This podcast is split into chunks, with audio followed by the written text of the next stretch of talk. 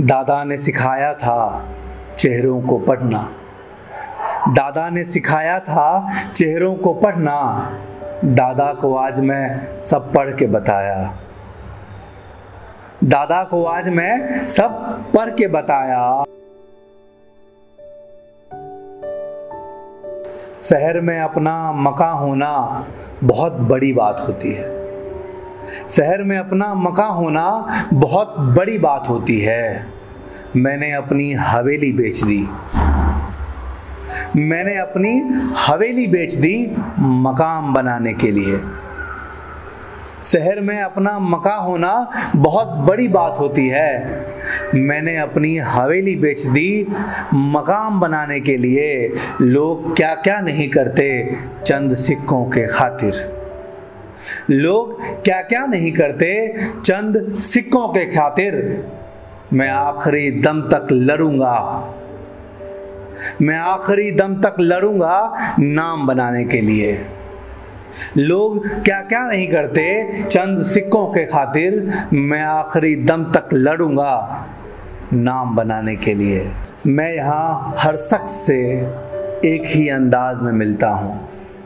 मैं यहाँ हर शख्स से एक ही अंदाज में मिलता हूँ। मुस्कुराता चेहरा, झुकी गर्दन, दबी आवाज़ में मिलता हूँ।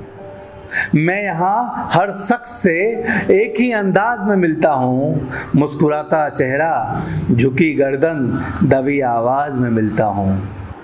यहाँ आने से पहले गाँव के पानी जैसा था। यहाँ आने से पहले गाँव के पानी जैसा था। यहाँ आने के बाद शहर का पानी हो गया। यहाँ आने से पहले गाँव के पानी जैसा था। यहाँ आने के बाद शहर का पानी हो गया। मुझे मालूम है मैं क्या था, क्या हूँ। मुझे मालूम है मैं क्या था, क्या हूँ। मैं अपनी आदतों को आज भी इमारत के नीचे ही रखता हूँ। मुझे मालूम है मैं क्या था, क्या हूँ। मैं अपनी आदतों को आज भी इमारत के नीचे ही रखता हूँ। दादा ने सिखाया था चेहरों को पढ़ना। दादा ने सिखाया था चेहरों को पढ़ना। दादा को आज मैं सब पढ़ के बताया। दादा को आज मैं सब पढ़ के बताया। यहाँ बेटे बहू के साथ माँ बाप नहीं होते। यहाँ बेटे बहू के साथ माँ बाप नहीं होते।